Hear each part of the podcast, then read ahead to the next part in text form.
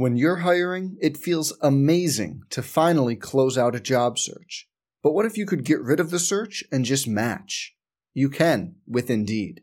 If you need to hire, you need Indeed. Indeed is your matching and hiring platform, with over three hundred fifty million global monthly visitors according to Indeed data, and a matching engine that helps you find quality candidates fast. Ditch the busy work. Use Indeed for scheduling, screening, and messaging so you can connect with candidates faster. And Indeed doesn't just help you hire faster. ninety-three percent of employers agree Indeed delivers the highest quality matches compared to other job sites, according to a recent Indeed survey. Leveraging over one hundred forty million qualifications and preferences every day, Indeed's matching engine is constantly learning from your preferences. So the more you use Indeed, the better it gets. Join more than three point five million businesses worldwide that use Indeed to hire great talent fast. And listeners of this show will get a seventy-five dollars sponsored job credit to get your jobs more visibility at Indeed.com slash Blue Wire. Just go to Indeed.com slash Blue Wire right now and support our show by saying you heard about Indeed on this podcast. Indeed.com slash Blue Wire. Terms and conditions apply. Need to hire? You need Indeed. Some people just know the best rate for you is a rate based on you with Allstate, not one based on Carol. She's more focused on hitting a high note than the car in front of her. Why pay a rate based on anyone else? Get one based on you with DriveWise from Allstate. Not available in Alaska or California, subject to terms and conditions. Rates are determined by several factors, which vary by state. In some states, participation in DriveWise allows Allstate to use your driving data for purposes of rating, while in some states, your rate could increase with high-risk driving. Generally, safer drivers will save with DriveWise. Allstate Fire and Casualty Insurance Company and affiliates, Northbrook, Illinois. The Ring Out Ahoya podcast is your official home for the latest information on Marquette Athletics. Join us each week for exclusive conversations with administrators, coaches, student athletes, and many more. We are Marquette. I'm your host, Scott Kuykendall, and joining us today is head men's basketball coach Steve Wojciechowski. Steve, I know you're a dedicated listener to this podcast. Thanks for uh, making the time. Great to be with you. I think the first thing that is on my mind, at least, um, what exactly were your boys for Halloween? I, we, we saw a post on Instagram, but not sure what, what either of them was supposed to be. Well, Jack was a football player. Uh, I think because it's uh, a pretty easy outfit to, to put together. And Charlie was a uh, lime green, sumo-ish type of puffed up man. I didn't know if it was supposed to be, what is it, Slimer from Ghostbusters? Was that, uh, could have been maybe. I don't know the technical name, but but we'll go with that. As we uh, as we record this a couple days before it'll air, uh, the team obviously is is finishing up uh, the quarantine, and I know you've talked a lot about you know controlling the controllables, and and majority of this podcast I want to focus on moving forward, but maybe if you could talk a little bit out a little bit about what you were able to do and feel like you were able to accomplish with the guys these last couple of weeks uh, virtually. Yeah, certainly the quarantine period was a huge challenge. Um, and however, like I told the team when we first got the news, our circumstances may have changed, but our goals shouldn't. And we had to figure out ways virtually to still engage the team, to move the team forward, and to hopefully grow so that we're better prepared, um, even just mentally and uh, uh, intellectually, uh, to be better uh, after quarantine than when we entered. So there's a number of different things that we tried to do uh, with our guys daily to continue to move our team forward. Um, you know, I'm not, uh, big into making excuses. Um, but certainly the reality is it was challenging. Uh, but, our, but overall, I think our guys handled it about as well as you could possibly handle something, uh, like that. And it's certainly something that none of us, um, have ever uh, gone through. Uh, I, I think we've handled it as well as we can. Yeah, I think Zoom probably has been the, the primary vehicle. I know, obviously, you've met as a, t- a team, but I also maybe talk a little about individually. You've been checking in with the guys, and not necessarily basketball, just to check in, but also, you know, doing some film watching and things like that, taking advantage of the technology. Yeah, we we've used, tries to use Zoom to our advantage, and you know, we've been able, because we were in practice and we had practice film and tape, um, to break down uh, what we've done to this point, uh, both individually and collectively, to where, you know, we and I was able to have one-on-one meetings with our guys and say, hey, these are some really good things that that I saw uh, during the time we were together. And, and these are some areas that when we get back together, we want to make sure we're taking to the next level. Um, and we were able to do that both one-on-one and, and with our group. And so in that respect, Zoom became very important to our program as a teaching tool. And again, it, you always like being together, and you watch a lot of film when you're in practice, but uh, in this case, Zoom was the best option. And along those lines, one of my inside sources tells me that uh, the players actually led at least one Zoom session. Maybe talk a little bit about that and, and what you saw from, from the guys. Yeah, I think during the time, uh, one of the things we wanted to do is, is try to do some team building stuff. And, you know, it's my belief that uh, player-led groups are the best types of groups when it comes to um, a men's basketball team. And, and in order to create a player-led group, you have to give them the platform to run meetings and talk about issues that are on their mind and allow them to, to lead the conversation. And, and our guys did that. Uh, I thought we had a really productive Um, Zoom call uh, when when we did that, and our guys had really good thoughts and ideas about, you know, how things uh, should be handled and approached as we head into the basketball season. I think people might take for granted, you know, when a player leaves, obviously, you know, they focus on uh, replacing the points and the stats, but there's also the leadership component too. And it not automatically is always going to be the seniors, or, you know, it might be others as well. But I know that's been a focus of some of your meetings as well, is, is leadership development, specifically with uh, this year's group of seniors, right? Yeah, I mean, losing Marcus and Sacar, uh, because they were such important parts of our teams and program over the last four, and in Sacar's case, five years, you lose guys that obviously had a big voice, Uh, in addition to having big roles, uh, but also uh, understood, you know, who we were and the behaviors that we wanted to have on a daily basis. And uh, those guys took a, uh, the brunt of the leadership uh, over the last couple years. And now with them being gone, it gives the opportunity for other guys to step into that role. And, you know, that development is, is really important. It's, it's in some respects as important as the role development on the floor, is figuring out who's going to be the voice uh, on the inside, who's going to set the, the tone, not only for what's expected on the court, but what's expected off the court. And uh, losing Sacar Marcus was a big loss in that respect. But I, I think that we've had other guys step into leadership positions uh, that have done a really good job. And I think Theo, uh, Kobe, uh, Jamal, our most veteran players, have embraced the role of being leaders.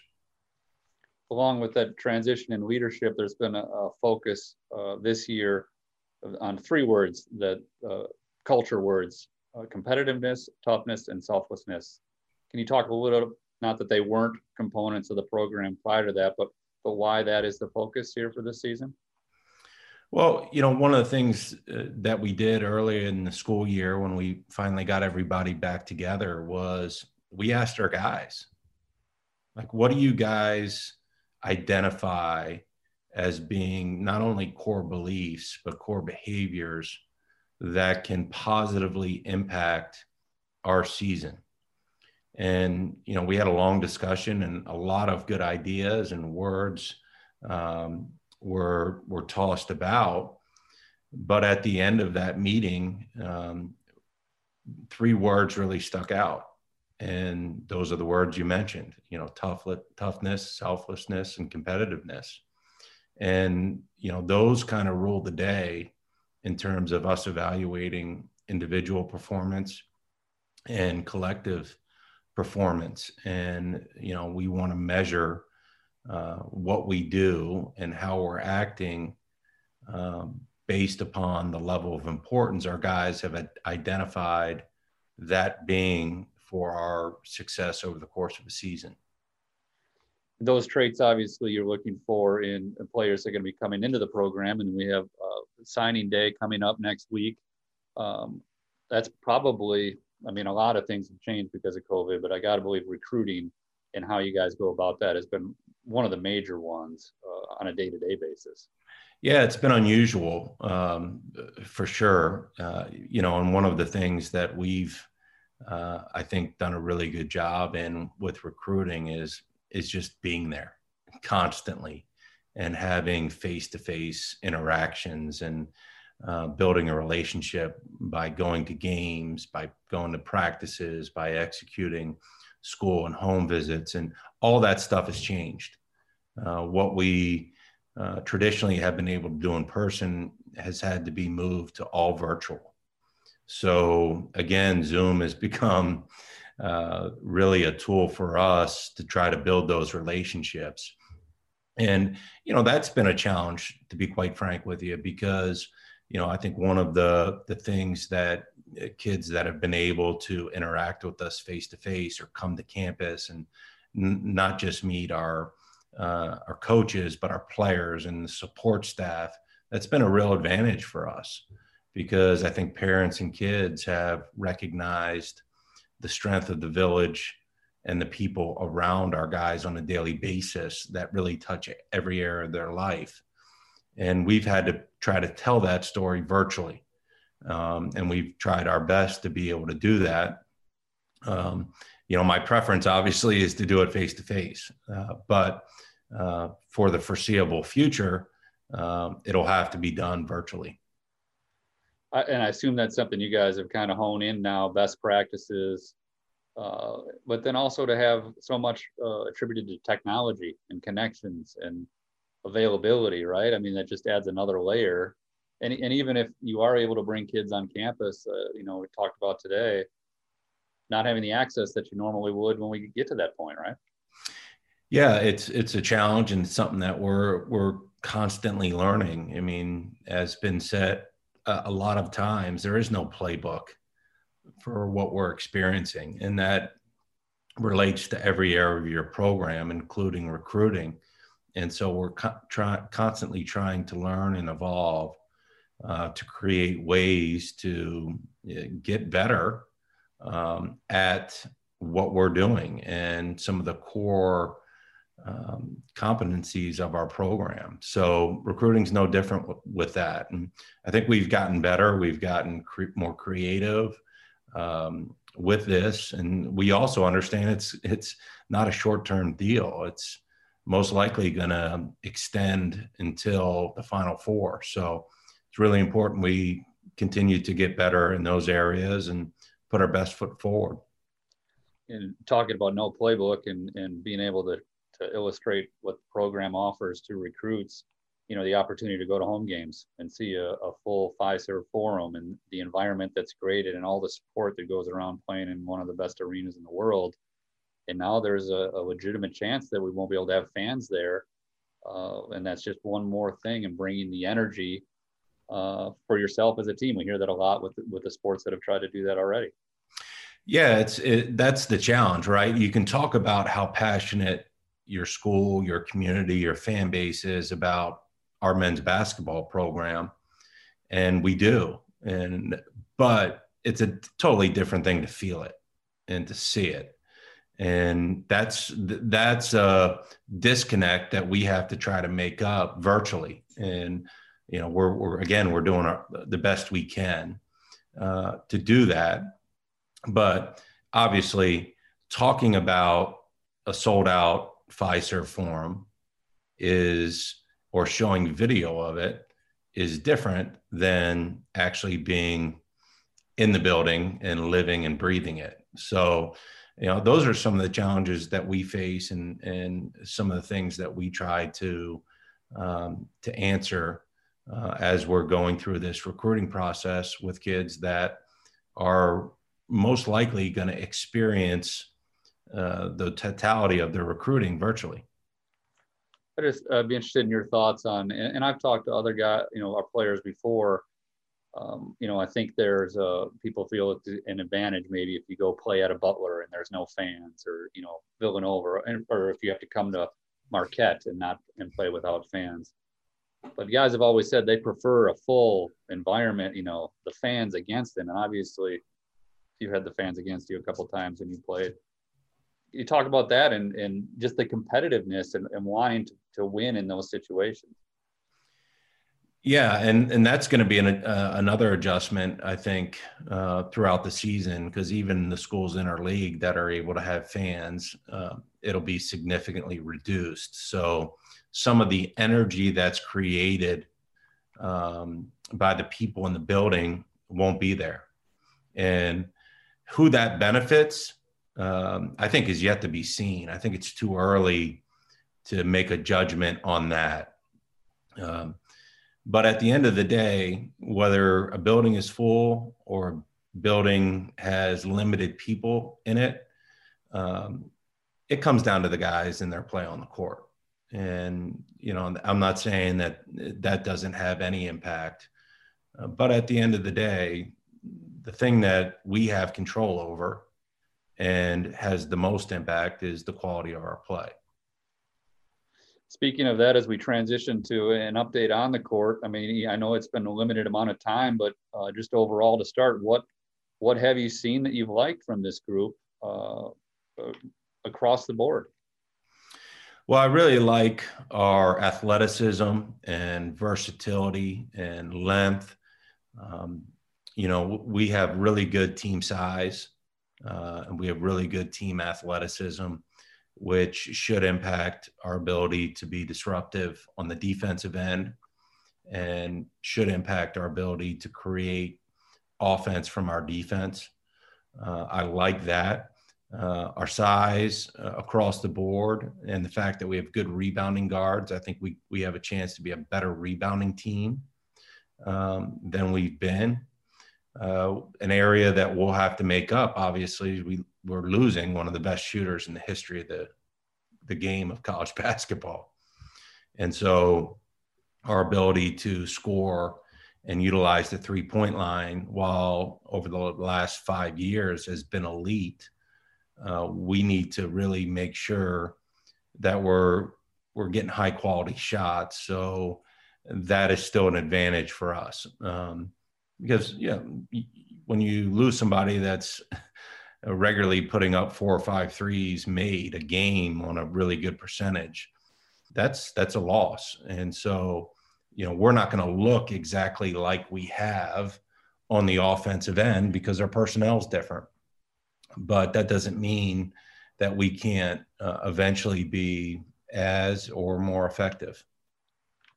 I, th- I think obviously the easy answer is it's going to be by committee, right? You're not replacing Marcus Howard with Marcus Howard, but the nice part for you, and you address a little bit, there's plenty of options, right? With who's coming back and this new, this large group of returnees.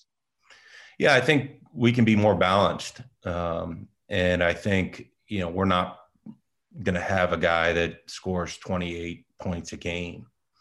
Uh, we'll, we, but we should have more guys that are capable of being double figure scorers uh, from game to game. Before we get into the specifically the newcomers, I know obviously player development, a huge part of, of your program. I think Sacar was kind of kind of the poster child for that. Is, is there anybody that you've seen that might, I don't want to say a surprise, but that has made the biggest jump from last year? I know Dexter is kind of this mysterious, you know, from social media and who he was playing against and competing, maybe one of those guys. Yeah, no, I think, uh, you know, Dexter has made a lot of improvement, and I think he can be a really impactful player for us. He's a, He's a terrific athlete. He's a really strong driver. Um, I think the year of development really helped his game, and and I think you'll see that uh, play out on the floor. Uh, I think all of our older guys are better. Um, Theo, Kobe, Jamal have all made good, good positive strides from where they were last year to where they are now, and I expect really solid years from them. Uh, and then the new guys, you know, I, I think people will recognize their talent right away. Um, and, you know, I think those guys have a chance to make a big impact as well.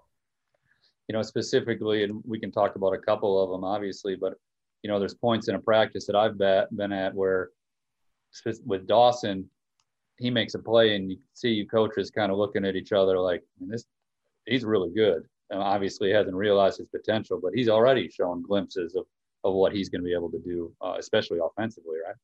Yeah, he's a really talented player. Um, he's got great size. He's got versatility. He's, he's a basketball player. You know, I don't think he's a guy that you can define by a position, uh, uh, but he has a, a chance to impact winning on both ends of the floor. Uh, his versatility is is really unique for somebody his size. And, you know, I think people are going to really love watching him play. And I know Justin's had uh, kind of those moments as well uh, so far early on. Yeah, I'm not sure we've had a guy like Justin since I've been the coach uh, at, at Marquette. Uh, you know, I think he uh, ha- has no idea how good he can be. You know, he's he's a high level talent, um, really good instincts uh, for the game, and has a chance to be a terrific, terrific player. And on the transfer side, obviously, Jose, you know, plan is to redshirt, but D J Carton has already gotten some uh, recognition, obviously, from the head coaches in the league, honorable mention preseason. Uh, and I know he's been limited a little bit, but what have you seen from him that you've liked so far? Well, he's an electric athlete, you know, I mean, in terms of uh, the point guard position, you know, he he brings some things athletically that most guys weren't gifted with. Um, he's a really good basketball player. He he had a really strong freshman year at Ohio State. And I think, um, you know, in our system, he'll really have a chance to to thrive. And, and you know, hopefully those coaches are right that he'll be one of the best players in, in the Big East. I certainly think. Uh, there's no question that he has the capability of being, and, you know, anxious to get back out on the court and continue to work with him and coach him. There's one thing I've seen that Jose does bring. It's energy to practice, right? I mean, he uh, he is vocal. Is that a good way to put it? I mean, that's that's what you're looking for. You've always, even back to the Mackeys, right? You like to have a little chatter in practice. Yeah, you know, Jose's got a really good personality on the court, and, you know, he, he's always bringing energy. Um, and, you know, he, he raises the competitive level of the guys around him because he's always competing. And, you know, that's something that's really positive for our group. Well, and something too, I know Luke could have gone and played, been on scholarship at other schools. I mean, he's a really good player for a walk-on, and that helps in practice also, right? Yeah. Luke's been a real pleasant surprise. Uh, you know, we knew he's good. I'm not sure. Um, you know, I had a full appreciation for how good he is. I mean, he's a guy that's going to help our team. Um, and then eventually at some point in his career would have a chance to play here. You have all these guys, you know, you're trying to fit into pieces and, and figure it out with all that's going on, and now, now coming back out of the quarantine. Are you having to, to rein in a little bit of, I mean, I'm sure you want to jump right back in, but also being cautious to know that these guys have been off for two weeks and at the same time the season's three weeks away. I mean, that's a tough balance, right? Yeah, and we're in constant contact with our trainer and strength coach in terms of, you know, how to work our guys back into um, play safely uh, while getting what we need to get done done. And we have, you know, the latest technology when it comes to sports performance to help guide us with that. But there, there's no question that's a challenge when you, guys are used to uh, a certain level of fitness uh, that comes with daily practice. And then you get out of that with quarantine. Um, you, you have to be mindful of what you're doing as you come back to try to put our guys in the best position um, to, you know, to grow and improve in a healthy and safe way. Well, I hope one thing that's been a little bit of a distraction for you, at least, is is helping and guiding Marcus Howard through uh, the N B A draft process. And obviously that no playbook again there, but maybe talk a little about those conversations and, and what you've talked to him about as, as the draft rapidly approaches here.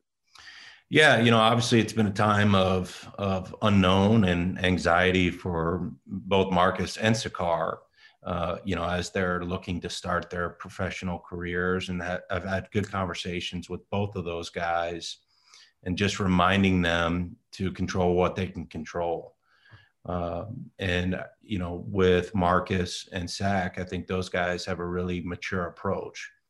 Um, they act like professionals already in terms of how they take care of their body, how they train, how they prepare. And it's just really, more than anything, continuing to encourage them to do it because, uh, you know, their time is coming. And when it does come, you, you want to be uh, in that group that is ultimately prepared. And you have to do that physically, mentally, and emotionally. And just encouraging them to, to stay on top of all those areas that impact their play and their future.